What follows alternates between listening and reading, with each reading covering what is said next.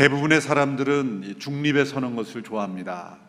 세상에 많은 일들이 이럴 수도 있고 또 저럴 수도 있는 일들이기 때문입니다. 그러나 신앙에 있어서는 중립이란 없습니다. 성경에서 말씀하는 진리는 우리가 하나님의 편에 서느냐 아니면 사단의 편에 서느냐 둘 중 하나밖에 없다고 말씀합니다. 선과 악, 옳고 그름, 하나님과 사탄. 진리냐 거짓이냐 이 둘 중 하나의 길밖에 우리에게는 주어져 있지 않습니다. 우리는 이 피할 수 없는 싸움, 이 싸움을 싸워야 하는 그리스도의 전사입니다. 진정한 그리스도인이 되려면 우리는 전사가 되어야 합니다. 하나님께서 우리의 도움이 필요하셔서 우리를 군사로 부르신 것이 아닙니다. 하나님은 이미 사단을 정복하셨고 그 승리를 우리에게 선물로 주셨습니다. 그럼에도 불구하고 여전히 거짓에 속아 있는 이 자유의지를 가진 인간들이 계속해서 사단의 편에 서 있기 때문입니다. 이 자유의지를 가진 인간이기 때문에 하나님께서 우리를 기계적으로 변화시킬 수가 없는 것이죠. 자유의지를 가진 인격적인 존재, 바로 우리들, 먼저 변화된 우리들을 진리가 무엇인지를 깨닫고 거짓이 무엇인지를 분별한 이 하나님의 사람들을 통해서 또 다른 영혼들에게 아직도 거짓에 사로잡혀 있는 사람들에게 복음을 전하고 그들을 구원하는 길로서 하나님께서는 이 세상을 변화시켜 가기를 원하신 것입니다. 하나님께서는 우리가 승리할 수 있는 모든 준비를 다 해주셨습니다. 그것이 하나님의 전신 갑주라 말씀했죠. 그것은 예수 그리스도로 옷 입는 것입니다. 진리의 허리띠, 의의 가슴바디, 평안의 복음의 신, 믿음의 방패, 구원의 투구, 모든 것들은 다 예수 그리스도를 통해 주어진 은혜의 선물들입니다. 이 모든 것들을 우리가 경험하고 체험하고 복음 안에 살아갈 때 우리가 영적 승리를 경험할 수 있는 것이죠. 오늘은 성령의 검이라는 하나님께서 우리에게 주시는 승리의 무기들을 함께 살펴볼 차례입니다. 성령의 검. 이 성령의 검이라고 했으니 성령님께서 준비하시고 성령님께서 사용하시고 성령님께서 우리에게 주시는 무기라는 것을 우리에게 말씀하고 있습니다. 앞서 살펴본 모든 그 전신갑주의 내용들은 대개 방어용 무기들이었죠. 허리띠, 방패, 투구, 가슴바디. 그러나 성령의 검이라고 했으니 이것은 방어와 공격을 동시에 할 수 있는 공격용 무기라는 것을 우리에게 알려주고 있습니다. 전쟁에 있어서 방어만 한다는 것은 있을 수가 없는 일이죠. 공격해야 합니다. 가만히 서 있는 것이 승리가 아닙니다. 정복하여 적을 무찌르고 승리를 우리는 누려야 하는 것입니다. 이 영적 승리를 위해서 우리에게 주신 이 성령의 검, 오늘 우리의 대장 되신 예수 그리스도께서는 이 성령의 검을 가지라. 성령의 검을 너희가 취하라. 성령의 검을 너희가 사용할 수 있는 능력을 개발하라. 성령의 검을 늘 차고 그것으로 승리하라. 말씀했습니다. 이 성령의 검이라고 할 때 이 단어는 단검을 의미합니다. 긴 칼이 아니라 단검. 로마 군사들은 긴 창과 긴 칼만 사용한 것이 아니라 자신의 허리춤에 차고 있는 이 단검을 통해서 가까이 공격해오는 적들과 싸워 이길 수 있도록 준비하였던 것이죠. 또 어느 나라 어느 군사든 마찬가지고 군인들에게는 다 단검이 지급됩니다. 소위 백병전이라고 하죠. 적들이 적들과 가까이 맞서 싸우는 그 싸움에서는 반드시 싸워 이길 수 있는 검이 필요한 것이죠. 영적 전쟁은 백병전과 같습니다. 매일매일 기습적으로 우리 가장 가까이 공격해 오는 그 적들을 우리가 싸워 이기기 위해서는 이 단검, 우리 자유자재로 우리가 사용할 수 있는 그런 검이 필요하다는 것을 말씀하고 있습니다.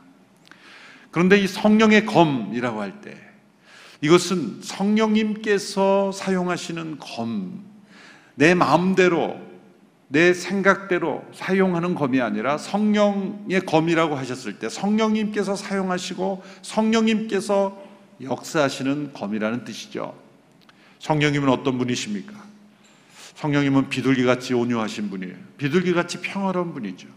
기름같이 부드러운 분입니다. 바람처럼 시원하신 분입니다. 또한 아침 이슬처럼 조용하신 분이기도 합니다. 이것은 뭐이 성령님의 위로와 평화의 영으로서의 성령님을 상징하는 표현들이죠. 그러나 또 다른 표현들이 있습니다. 성령님은 불같이 마셔서 우리를 태우시는 분. 또한 오늘 말씀처럼 성령의 검, 칼처럼 예리하게 우리를 찌르시는 분이시기도 한 겁니다.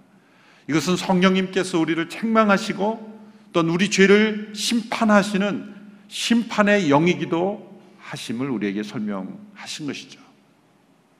예수님께서 이제 떠나시면서 제자들에게 성령님을 소개하셨습니다. 보혜사라는 그런 단어로 설명하셨지만 한자어로 이 보혜사라는 단어가 성령님을 번역한 단어로서는 참 최고의 번역이라고 생각을 합니다. 헬라어로 παράκλητος 그것은 곁에 늘 있도록 부르심을 받은 분 그런 번역이죠.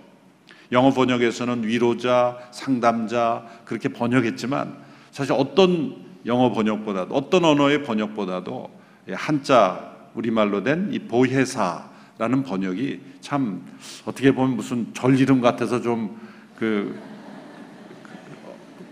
처음 읽는 분들은 거부감이 있을 수도 있겠지만 그 한자의 뜻으로 보면 아주 정확한 늘 함께 있어서 보호해 주시고 은혜를 베풀어 주시는 분이다. 그런 번역은 참 좋은 번역이라고 생각을 합니다.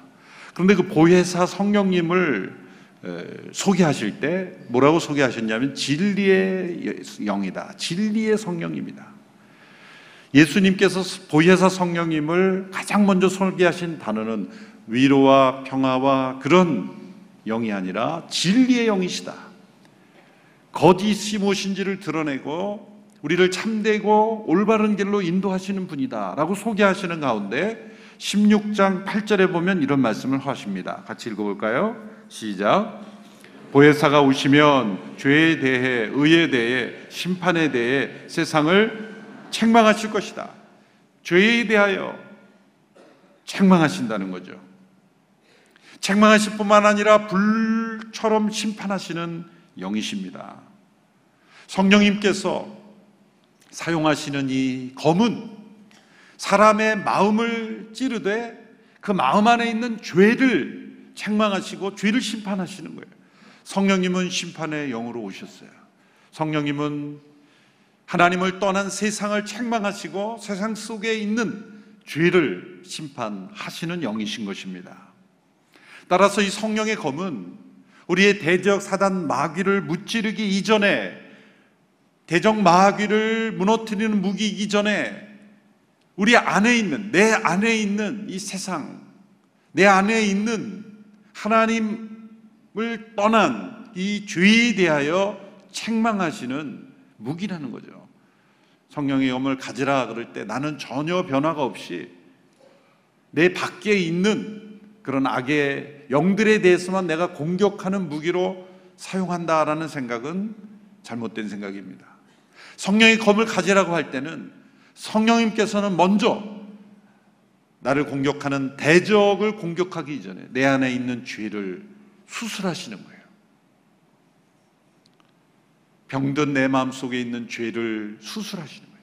그 성령의 검이 내 마음을 찌를 때 더러운 피들이 쏟아져 나오는 거예요. 그러나 그것은 회복을 위한 수술인 것입니다. 내 마음 속에 있는 죄를 불태우시고 육체는 그대로 두신 채로 우리의 마음에 있는 죄를 수술하시는 칼로서 성령의 검이 사용되는 것입니다. 스펄전 목사님은 말하기를 이 성령의 검은 두 날이 서 있는데 한쪽 날로는 죄에 대한 우리의 애착을 치고 또 다른 날로는 자기 의에 빠진 교만을 치신다. 라고 말씀하셨습니다. 영적 전쟁에 있어서 우리가 성령의 검을 가지라 말씀하시는 것은 성령님께서 나를 수술하신다는 거예요. 내 안에 있는 죄를 제거하시는 이 영적 수술을 성령님께서 해주신다는 거예요. 이 성령의 수술대 위에 우리 자신을 올리라는 것이죠. 이 성령의 검은 하나님의 말씀이라고 하셨습니다. 하나님의 말씀이 성령님 자신이 만드셨기에 성령의 검이 되는 것이죠. 디모데후서 3장 16절에서는 모든 성령은 하나님의 감동으로 된 것이라 말씀했습니다. 또 베드로후서 1장 21절에도 성령의 감동하심을 받은 사람들이 하나님께 받아 말한 것이라고 말씀하셨습니다. 이것을 그대로 직역하면 그들은 강한 바람에 의해서 운반되듯이 성령에 의해 운반된 것이다. 하나님의 모든 말씀이 하나님의 마음에 있는 그 하나님의 뜻을 우리에게 전달해 주는 강한 바람이 그것을 모아오듯이 성령에 의하여 우리에게 주어진 것이다. 성령님께서는 우리가 깨닫지 못하는 삼위일체 하나님의 그 깊은 뜻과 하나님의 계획과 하나님의 성품을 우리에게 나타내 주셨습니다. 고린도전서 2장 10절의 말씀을 같이 읽어 보겠습니다. 시작. 하나님께서는 성령을 통해 이것을 우리에게 깨달아 알게 해 주셨습니다. 성령께서는 모든 것, 곧 하나님의 깊은 것들까지도 자세히 살피시는 분입니다. 성령님께서 이 하나님의 말씀을 우리에게 기록으로 남겨주신 까닭은 이 하나님의 깊은 것들, 우리가 다 이해할 수 없고 우리가 다 측량할 수 없는 하나님의 계획과 하나님의 깊은 뜻을 우리에게 드러내 주시게 기록하셨습니다. 동시에 성령님께서 하나님의 말씀을 우리에게 기록해 주신 것은 우리 마음 안에 있는 우리 자신의 깊은 죄들을 드러내시기 위함입니다. 하나님의 깊은 것까지 살피시는 분이 우리의 깊은 것을 살피지 않으시겠습니까? 히브리서 4장 12절 13절의 말씀을 같이 읽겠습니다. 시작. 하나님의 말씀은 살아 있고 힘이 있으며 양날선 어떤 칼보다도 더 예리해 혼과 영과 관절과 골수를 찔러 쪼개기까지 하며 마음의 생각과 의도를 분별해 냅니다. 그러므로 어떤 피조물이라도 하나님 앞에 숨을 수 없고 오히려 모든 것은 우리에게서 진술을 받으실 그분의 눈앞에 벌거벗은 채 드러나 있습니다. 하나님의 말씀이 성령의 검이라는 말씀을 연결시키는 말씀이죠. 어떤 칼보다도 더 예리한 그래서 혼과 영과 골수를 찔러 돼요. 그것은 바로 우리 사람을 의미하는 것이죠. 악한 영을 대적하는 무기이기 전에 모든 사람들 혼과 영과 관절과 골수까지 찔러 쪼갠다.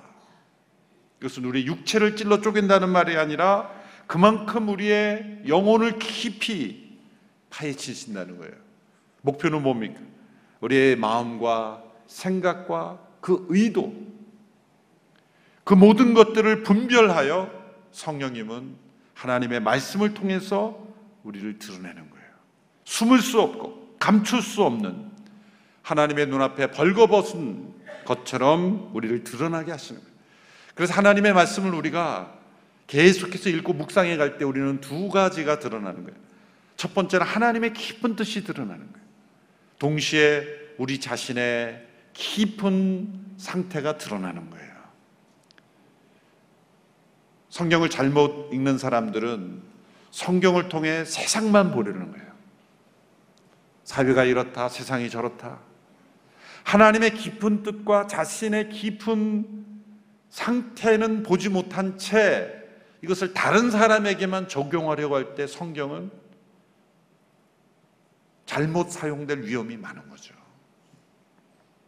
성경의 일차적 목적은 하나님의 깊은 뜻과 우리의 깊은 상태를 나 자신도 몰랐던 나의 모습을 드러내시는 하나님의 역사로 사용되는 거예요. 하나님의 말씀이 성경, 성령의 검이라고 말씀하실 때는 바로 이 히브리서 4장 12절 13절에 나타난 대로 내 안에 숨어 있는 너무나 오랫동안 죄 가운데 거했기 때문에 인간의 어떤 지식, 판단, 자기 의식으로도 깨닫지 못하는 우리의 마음 깊숙한 곳에 숨어 있는 그런 죄의 모습들을 하나님의 말씀은 드러내시는 거예요. 성경을 읽고 또 읽고 묵상하고 또 읽을 때, 묵상할 때 하나님 말씀 우리 어떻게 다가오는지 아십니까? 에레미야 선지자는 이런 고백을 하나님의 음성을 듣고 고백했습니다. 하나님의 음성이죠. 에레미야 23장 29절 말씀 같이 읽겠습니다. 시작. 여호와의 말이다. 내 말이 불과 같지 않느냐? 또 바위를 조각으로 깨뜨리는 망치와 같지 않느냐? 하나님의 말씀이 불처럼 그리고 망치처럼 우리를 깨뜨리고 칼로 우리를 찌르시는 것 같은 우리 안에 있는 죄를 책망하시고 불로 태우시고 깨뜨리시는 그런 역할을 하나님의 말씀인 성령의 검이 하신다는 거예요. 영적 전쟁에서 승리하기 위해서는 반드시 영적 수술을 거쳐야 돼요. 성령의 검으로 하나님의 말씀을 통해 나를 수술하시는 그 수술을 경험한 자만이 우리는 사단과 싸워 이길 수가 있는 것입니다. 하나님의 말씀으로 내 안의 죄를 심판하시는 성령의 역사를 체험하지 않고 나를 공격하는 사단 마귀를 공격할 수 없습니다. 또한 성령의 검인 하나님의 말씀은 이제 악한 자를 공격하는 가장 효과적인 무기이죠. 사단은 우리 자신의 생각, 경험, 세상의 어떤 지식으로 공격할 수 없습니다. 비웃습니다. 사단은 적어도 나보다 더 오랜 세월 인간을 다뤄왔고, 나보다 더 많은 지식을 가지고 있고, 더 많은 정보를 가지고 있습니다. 그래서 요즘 말하는 빅데이터가 있는 거예요. 빅데이터. 수많은 사람들을 아담과 하와의 모든 인간들을 죄에 빠지게 하고 그리고 인간의 약점들, 인간의 욕망, 인간의 그런 모습들을 심지어 역사의 흐름까지도 사단은 한 시대의 사상을 변화시키는 전략을 가지고 있어요.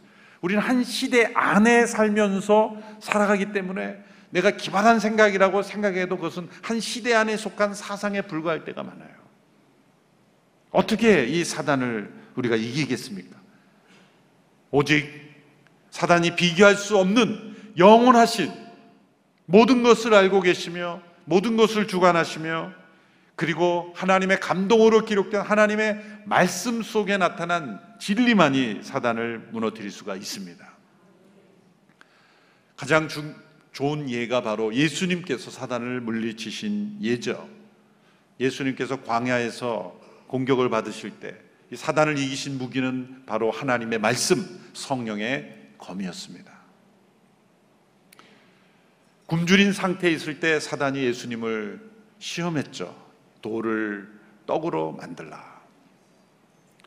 정말 배고프면 뭐 주변의 모든 것이 다 먹을 걸로 보인다 그런 말이 있죠. 돌을 떡으로 만들면 얼마나 편하겠습니까? 이 유혹은 바로 어떤 의미입니까? 너가 메시아인데 이렇게 굶주릴 필요가 있느냐? 이런 고생을 할 필요가 있느냐? 이런 고난은 메시아에게 필요한 것이 아니다. 능력만 있으면 된다. 십자가의 고난을 통해 우리 모든 인류를 구원하시는 하나님의 계획을 무너뜨리는 거죠. 자신을 위해 능력을 발휘하고 자신의 필요만을 위해서 하나님의 능력을 사용하도록 만듦으로써 하나님과의 관계를 떼어놓으려는 것이죠. 예수님은 말씀으로, 신명기의 말씀으로 대응하실 뿐만 아니라 공격하셨어요. 사람이 떡으로만 살 것이 아니라 하나님의 입으로 나오는 모든 말씀으로 살 것이니라. 진정한 생명은 육신의 생명이 아니라 하나님과 교통하는 영적 생명이다. 말씀하셨죠. 첫 번째 공격에 실패한 사단은 두 번째 공격으로 올라갑니다. 예루살렘 성전 꼭대기로 예수님을 데리고 가서 이 성전 꼭대기에서 뛰어내리면 시편 91편에 보니까 천사가 그 발을 보호하여 상하지 않게 한다는 말씀이 있던데 그대로 한번 해봐라. 놀랍게도 사단도 말씀을 알고 있어요. 사단도 성경 암송합니다. 그러나 왜곡된 인용을 통해서 우리를 혼란케 하려고 이단들이 교육하는 거 보면 성경 성경을 막 암송시켜. 그런데 올바르지 않은 해석으로 선결, 연결을 해서 여러분 그래서 누군가 이단에 빠진 사람이 성경 암송을 유창해 한다 그래서 기죽지 마세요. 물론 우리도 암송해야 되겠죠. 사단이 시편 91편을 인용하면서 예수님을 공격했어요. 예수님은 말씀으로 신명의 말씀으로 또다시 대응하시며 공격하십니다. 주 너의 하나님을 시험하지 말라. 세 번째 시험에 이르러서 사단이 무척 당황한 기색이 보입니다. 사단이 당황했다는 건 뭐냐면 이 교묘한 속임수가 노출이 그러니까 교묘한 속임수로 포장하지 못하고 적나라한 그의 본성이 나타나는 거예요. 하나님의 말씀으로 우리가 대응할 때만 사단이 당황합니다. 인간의 지식 경험, 인간의 문화, 어떤 것도 사단을 당황하게 할 수가 없어요. 왜? 다 경험해 본 거기 때문에. 그런 하나님의 말씀으로 우리가 대응할 때 사단은 당황합니다. 본색이 드러납니다. 세 번째 시험은 뭡니까? 높은 산에 올라가서 내게 경배하면 이 천하 만국의 영광을 너에게 주리라. 사단의 한계는 예수님이 꼭 자기가 원하는 것을 원한다고 생각하는 거예요. 악한 자는 자기가 원하는 것을 모든 사람이 다 원할 것이라고 생각하죠. 사단의 본성이 드러난 겁니다. 이미 예수님은 영광스러운 분이시고 하나님의 모든 영광을 가지신 분입니다. 뭐가 필요하겠습니까? 사단이 주겠다고 하는 건 다 예수님의 것입니다. 그런데 예수님은 하나님의 말씀을 인용해서 사단을 대응했어요. 주 너의 하나님만 경배하고 섬기라. 예수님께서 왜 기록된 이 신명기의 말씀만을 인용하면서 사단에게 대응하셨습니까? 우리에게 모범을 보여주신 거 이렇게 해라. 너희 자신의 생각, 경험 의지하지 말고 사단의 공격에 대하여는 하나님의 말씀만을 의지하여 진리의 말씀만으로 성령의 검으로만 대응해라. 그래야 사단은 떠나간다. 우리가 이렇게 성령의 검을 하나님의 말씀을 대응하여 사용할 수 있는 그 말씀이 늘 우리에게 있어야 하는 것이죠. 성경 말씀이 우리가 매일매일 공부하고 읽고 묵상할 때 어떤 공격이든지 대응하며 공격할 수 있는 그런 성령의 검으로 우리의 마음 속에 마음의 칼집에 늘 꽂혀 있어야 하는 것이에요. 어떤 상황에 처하든지 간에 매일매일 우리 순간 속에 떠오르는 말씀이 있어야 합니다. 어떤 유혹에 부딪혔을 때, 어떤 공격에, 어떤 시련 속에, 어떤 고난 속에, 이해할 수 없는 그런 상황 속에 처할 때 떠오르는 하나님의 말씀이 없을 때는 우리가 적의 공격에 무너질 수가 있습니다. 늘 하나님의 말씀이 우리의 마음 속에 떠오르고 그 말씀으로 대응하는. 그러니까 예수님께서 신명기의 말씀을 깊이 이해하고 있었다는 거예요. 신명기 전체의 수십 장의 말씀 분량 속에 이 말씀이 딱 떠올라 예수님께서 대응할 수 있는 말씀으로 무장되셨다는 것을 우리에게 보여주시는 것입니다. 예수님께서 사단아 물러가라 라고 쫓아 버릴 수도 있으셨지만 이런 과정을 통해서 우리에게 이렇게 대응하는 것이다 라고 우리에게 설명해 주신 거예요. 예수님께서 이렇게 사단을 이기신 과정을 통해 우리가 깨달을 수 있는 것은 무엇입니까? 우리가 성님, 이 예수님처럼 성령의 검을 사용하여 승리하기 위해서는 성령님과 살아있는 관계를 맺고 있어야 한다는 것이죠. 성령의 검은 우리 마음대로 쓰는 게 아니에요. 성령의 검으로 하나님의 말씀이 역사되기 위해서는 늘 성령님과 살아있는 관계를 맺어야 되는 거예요. 그런데 그것이 무엇을 통해서 하나님의 말씀을 통해서 성령님과 살아있는 관계를 맺고 있어야 돼요. 여기에서 성경 연구 혹은 성경 공부의 목표가 여기에 나오는 거예요. 그것이 통독이건 묵상이건 암송이건 연구이건 간에 모든 종류의 성경 공부는 그 목표는 성경의 저자이신 성령님과 친밀한 교제 속에 들어가는 거예요. 성경 연구가 내 머릿속에 지식을 채우는 것으로 지적 즐거움을 채우는 것으로 나아가면 교만해질 수밖에 없는 거예요. 말씀을 읽고 묵상할 때마다 연구할 때마다 나는 성령님과 더 친밀해졌는가? 이 각도로 우리가 살펴보아야 돼요. 이 말씀과 성령은 하나가 되어야 되는 거예요. 말씀과 성령을 분리시킨 모습이 역사 속에 많이 나타나요. 말씀이 없는 성령님의 역사심을 추구할 때 신비주의에 빠지죠. 어떤 내적인 빛, 내적인 조명만을 신비주의에 빠질 수밖에 없어요. 또 성령님의 역사가 없는 말씀만을 추구할 때는 기계적으로, 문자적으로, 지식적으로 성령을 이해하려고 할 때 생명 없는 종교적 생활에 치우칠 수가 많은 거예요. 말씀과 성령이 하나가 되는 거예요. 말씀을 열고 할 때는 성령님의 임지를 더 구하고 성령님 안에서 우리가 친밀해질 때는 하나님의 말씀, 성령의 검, 곧 하나님의 말씀을으로 돌아가는 그런 일들이 끊임없이 일어나갈 때 성령의 검, 하나님의 말씀을 우리가 언제든지 사용할 수 있는 그런 능력이 우리에게 주어짐을 믿습니다. 그래서 하나님의 말씀을 늘 마음에 새기고 묵상하고 암송하고 적용하고 매일매일 우리는 이 성령의 검 하나님의 말씀을 마음의 칼집에 꽂아야 되는 거예요. 때로 우리가 마음의 칼집에서 이 성령의 검을 뽑으려고 할 때 하도 뽑은 적이 없어서 빠지지가 거예요. 녹슬어가지고 그게 어디 있더라 이게 막 그냥 그게 어디 있더라. 그러면 안 되는 거예요. 늘 익숙해져서 아, 늘 찾아볼 수 있도록 주소까지 다 해놨잖아요. 몇 장 몇 절까지 다. 어디 있더라? 그러면 안 돼요. 빼서 찌르려고 했는데 이게 녹이 슬어가지고 다 무뎌져가지고 늘 칼을 갈고 있어요. 마음의 칼. 미움의 칼, 분노의 칼을 갈지 말고 성령의 검, 하나님의 말씀의 칼을 늘 예리하게 묵상할 때 우리는 승리할 수가 있습니다. 아침에 일어날 때마다 우리는 영적 전쟁을 준비해야 합니다. 아침에 일어날 때 우리가 옷을 입을 때 예수 그리스도를 옷 입는다고 생각하세요. 진리의 허리띠를 차고 의의 가슴바디를 붙이고 신을 신을 때 평안의 복음의 신을 신고 믿음의 방패를 가지고 구원의 투구를 쓰고 그리고 보이지 않지만 우리의 마음의 칼집에 성령의 검 하나님의 말씀을 지니고 오늘 아침 오늘 새벽 받은 이 말씀의 검을 가지고 세상을 향하여 나갈 때 우리는 영적 승리를 경험하게 되기를 줄로 믿습니다. 잠자리에 들기 전 우리는 하루 동안에 있었던 삶 속에 있었던 영적 전쟁을 되돌아봐야 합니다. 하루의 전쟁 기록부가 이런 기록이 되지 않게 되기를 바랍니다.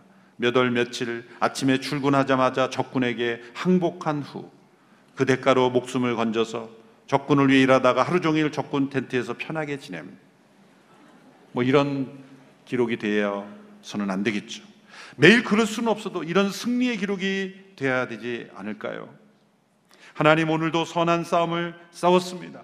저는 아무런 힘과 능력이 없었지만 하나님이 공급해 주신 신형 무기를 가지고 오늘도 승리했습니다. 특별히 어느 날 새벽에 새롭게 공급해 주신 성령의 검이 아주 효과적이었습니다. 내일은 어떤 말씀을 공급해 줄지 기대가 됩니다. 그런데 오늘 신고 나간 군화는 산 넘고 물을 건너 싸우러 다니다 다 젖어버렸습니다. 방패는 적들이 쏘아댄 화살을 막아 내느라 거의 못 쓰게 되었습니다. 이 밤에 제가 자는 동안 하늘의 천국의 무기고를 활짝 열어서 내일 아침 싸우러 나가는데 차질이 없도록 공급해 주십시오. 이렇게 잠자리에 들면 아침에 일어나면 천국의 무기고가 열렸어. 하나님께서 우리의 영혼을 강건하게 하실 줄로 믿습니다. 성령의 곱 하나님 말씀은 먼저 내 안에 있는 죄를 찌르시고 내 안에 있는 죄를 심판하시고 불태우십니다. 그리고 적을 향하여 적을 내쫓고 적을 당황케 하고 적을 무너뜨리는 하나님의 말씀입니다. 하나님의 말씀이 성령의 검으로 우리의 마음의 칼집에 늘 깨어 있는 우리 모두가 되어 승리하는 우리 모두가 되기를 축원합니다. 기도하겠습니다.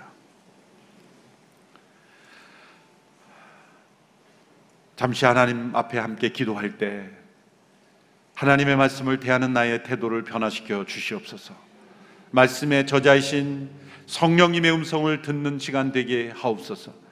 내 머리를 즐겁게 하는 지식을 즐겁게 하는 유희가 아니라 날마다 성령의 검을 새롭게 경험하는 하나님의 말씀이 되게 하옵소서. 이전보다 말씀을 더 사랑하기를 원합니다. 이전보다 성령님을 더 깊이 체험하기를 원합니다. 합심하여 함께 기도하며 나가겠습니다. 살아계신 성령님, 하나님의 말씀을 우리에게 기록해 주시고 만들어 주셔서 이 말씀을 통해 성령님의 임재를 체험할 수 있는 저희가 되게 하심을 감사합니다. 하나님의 말씀을 지식으로만 알고 나의 지적 유의로 정보로 경험으로만 깨닫는 저희 되지 않게 되기를 원하며 말씀을 읽고 묵상할 때마다 성령님의 임재와 성령님의 역사, 성령님의 놀라우신 깨우치심과 내 안에 있는 모든 죄를 수술하시고 회복시키시고 역사하시는 임재를 깨닫기를 원합니다. 악한 자를 대적하시기에 우리에게 주신 하나님의 말씀을 예수님처럼 날마다 묵상하고 사용함으로 대적막이 사탄을 무찌르며 승리하는 저희들이 되게 하여 주시옵소서. 하나님의 말씀을 사모하는 모든 성도들 매일매일 이 말씀 안에 거하게 하시고 매일 승리하는 성령의 검이 있게 하여 주시고 날마다 천국의 무기고를 활짝 열어 주셔서 영적 전쟁에서 승리하는 우리 모든 성도들이 다 되도록 역사하여 주시옵소서. 살아계신 하나님 아버지 매일매일의 영적 전쟁에서 승리하기를 원합니다. 성령의 검, 곧 하나님의 말씀을 가지고 승리하는 하나님의 백성들 다 되게 하여 주시옵소서. 예수님의 이름으로 기도함나이다. 아멘.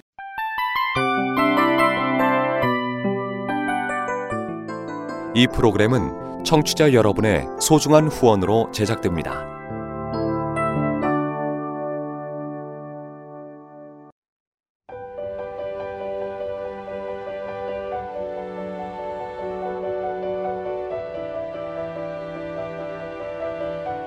세상에는 수많은 교회들이 있지만 더 깊이 있는 말씀 강해를 찾기 위해 크기로만 교회를 선정하지 않습니다.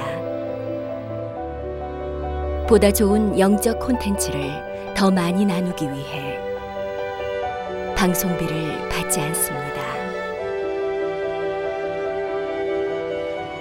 1년 365일 복음만 전하고 싶어서 우리는 광고를 하지 않습니다.